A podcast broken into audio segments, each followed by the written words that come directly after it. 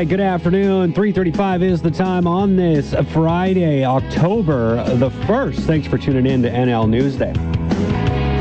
All right, the Legislative Assembly is set to resume here on Monday. So, in preparation of things getting back underway from a BC government perspective, pleased to be welcoming to the show now leader of the official opposition, Shirley Bond, of course, with the BC Liberal Party. Shirley, how are you here on this Friday?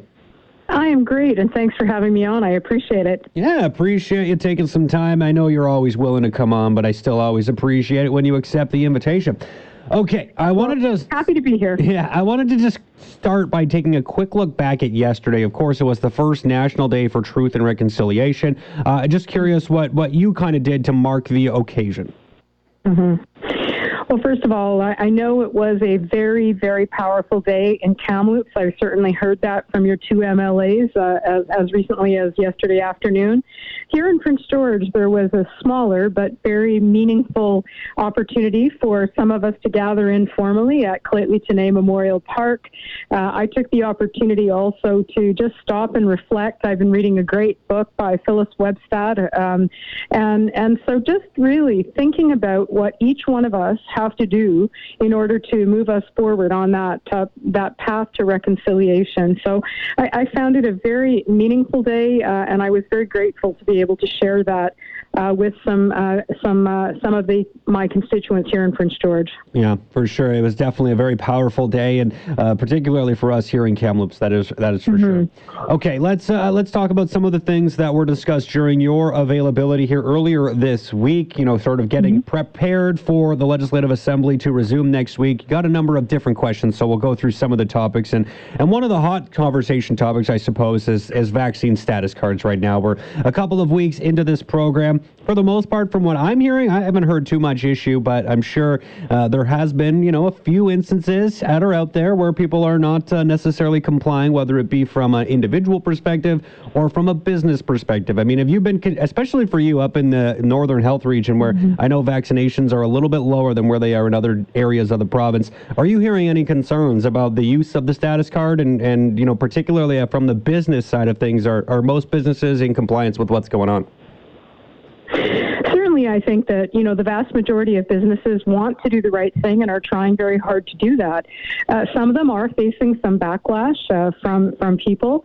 Um, I think the concern we've heard most specifically is around enforcement and what happens uh, when a business is open, it's compliant, and people uh, are, are causing issues, especially when some of the uh, you know the frontline workers in those uh, those places um, are often young, and so we have heard some challenges around that. We've been asking the government questions, for example, about who supports businesses in that uh, when that situation occurs. We continue to be told that you know you reach out to bylaw enforcement officers or the non-emergency line of the RCMP, but there has been some confusion on that front. So we want to make sure that when businesses need help, they get it, and that that's a very important uh, aspect of the of the vaccine vaccination card. Uh, you know, here in northern British Columbia, we are really going through a very difficult time. Our our hospital, similar to what you you've experienced in Kamloops, we have staffing challenges, we have capacity issues. Uh, it's a very serious concern, and, and obviously we continue to raise those issues uh, directly with Minister Dix and the government.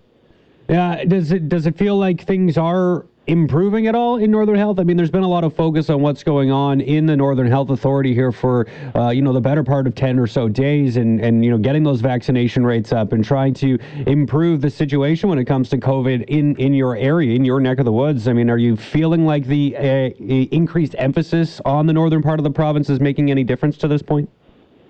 Well, that's a great question, and and and frankly, we we were you know pleased uh, to start seeing some of the numbers. For example, in a in a community like Fort St. John, vaccination numbers are increasing, and one of the reasons that's happening, I think, is that elected officials, no matter where they sit in the legislature or whether they're a regional district director or a mayor, uh, everyone is working together to try to drive those vaccination numbers up. So, you know, we remain optimistic that people will understand that the vast majority of people that are in intensive care units across British Columbia today are people who are not vaccinated. So it's so important that if you can be vaccinated, you should be, and it's something that we've, uh, you know, been very clear about supporting and, and, and trying to do our part uh, as members of the opposition, uh, supporting that initiative. We know how important it is. But you know, the, my biggest concern, uh, one of them remains uh, the fact that, that staff are so tired. They're exhausted. They have been stretched. Uh, we just, you know, these are people who have been working tirelessly for 18 months, long shifts, very difficult circumstances. So, you know, I'm very concerned about that. And, and we have, have raised your MLAs, you know, Todd Stone mm-hmm. and Peter Milobar have raised the issue of your hospital and the challenges that have been uh, articulated there. So we all need to keep pressing to make sure that those staffing challenges are being addressed. Well, I definitely have some concerns about that, and I'm sure you do as well. I've talked to both Todd and Peter about this issue uh, in the last little while about the concerns with staffing at Royal Inland Hospital because we have been seeing people leave their positions due to burnout and stress. Um, and you know, we've heard from from the NDP government at this point in time saying they have a bit of a plan to sort of hopefully, you know, boost staffing levels, but their plan doesn't really help in the immediate. It's looking like a year at the very least from now, and mm-hmm. probably two, three, four years out when we might start to see some added complement coming into the the healthcare workforce. Mm-hmm. But that doesn't help the situation right now. I mean, you, you, you touched on it there, but obviously there is quite a bit of concern. That is exactly the issue. That you know, we we too welcome the uh, the additional dollars that were uh, allocated to Northern Health, for example. We always have challenges recruiting and retaining uh, healthcare professionals. Uh, we know that we need to train more, and certainly we were glad to hear uh, some news about that. But it's not in the immediate future, and that's a significant challenge. You know, one of the things we need to do is we need to drive down the number of people who have uh, COVID, uh, who have COVID issues, who are in intensive care units. And the way we do that is by making sure that as many people uh, that can be vaccinated are. Because, you know, the other worry, of course, is that when you have intensive care units that are basically um, uh, completely filled by unva- unvaccinated COVID patients, other services also are impacted. You see surgical delays, you see other challenges for medical services in communities. And that, in and of itself, is another problem. So, you know, it, it seems almost simplistic when you say, you know, get vaccinated, that will help, but it will.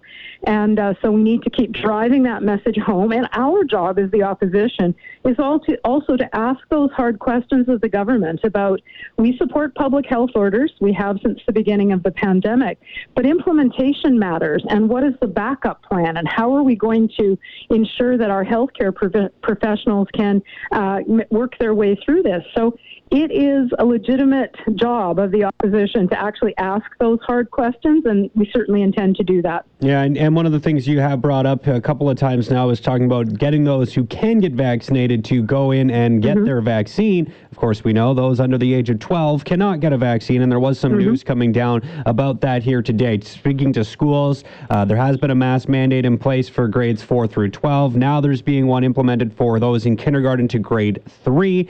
Um, uh, you know, it's it's not a, a, huge step, but it is a step I think that will hopefully have some impact in reducing the spread because we are seeing quite a few exposure events right now in schools across this province. I guess just initial reaction to moving to that mandate now province wide mm-hmm. for K to three in addition to the four to twelve.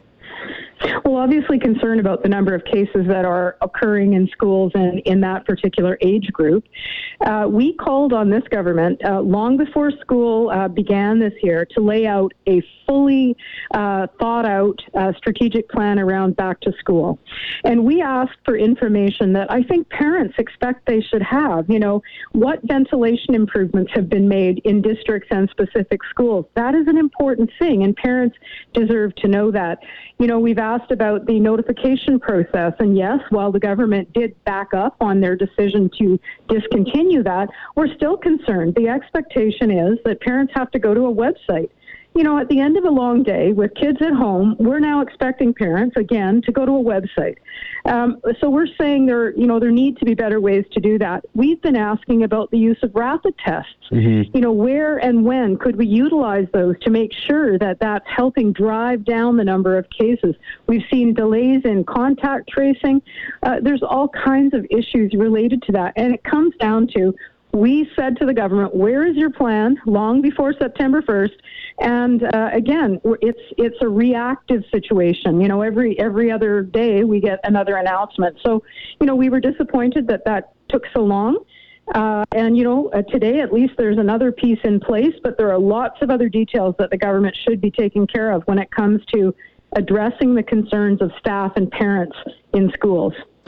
Yeah. What about uh, the the talk? I mean, you, you mentioned how parents are going to have to go onto a website to find this information. That's just another in the long line of, of lists of concerns about how va- vaccine or uh, COVID information is being relayed mm-hmm. to the public. I mean, we have to go back to the I think it was late last week where we got the release talking about how if people are no longer infectious in ICUs, they're no longer mm-hmm. counted in the hospital stats, and that's just muddying the waters for a lot of people, including myself, even more than they already were in terms of how case numbers are counted and how uh, impacted hospitals are. It feels like there's a bit of a smudging of the information there. Um, just, mm-hmm. you know, overall, when we're talking about how info is being portrayed to us here in the public, I mean, you got to continue to have some concerns with, with the numbers. And it feels, whether it's true or not, it, it certainly feels like some numbers are being hidden you know, you know what the problem is, and the significant issue that that happens after something like that is the fact that people lose trust.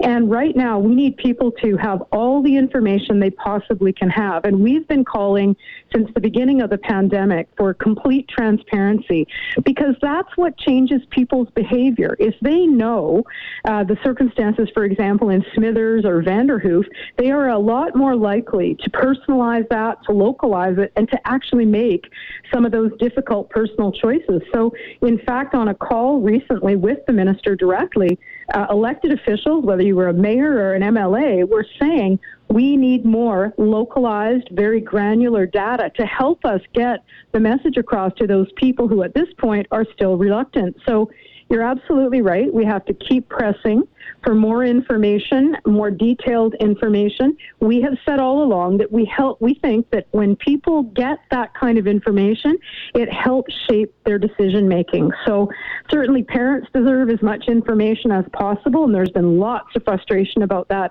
They want their kids to be safe in schools. We want staff to be safe. One of the ways you help do that is by giving them the uh, the most information you possibly can. Uh, here with the interim leader of the BC Liberal Party, Shirley Bond. So, with Monday being the first day back in the legislature in quite some time, uh, just kind of throw the ball into your court here. What are some of your priorities? There's no shortage of issues mm-hmm. going on from COVID 19. We could get into Fairy Creek, but I guess what is sort of on the top of your hit list right now? Well, obviously, uh, a question period uh, will be front and center once again, and and I work very closely with Peter Milobar. Very lucky to have him as our House leader. I appreciate his leadership, and of course Todd Stone.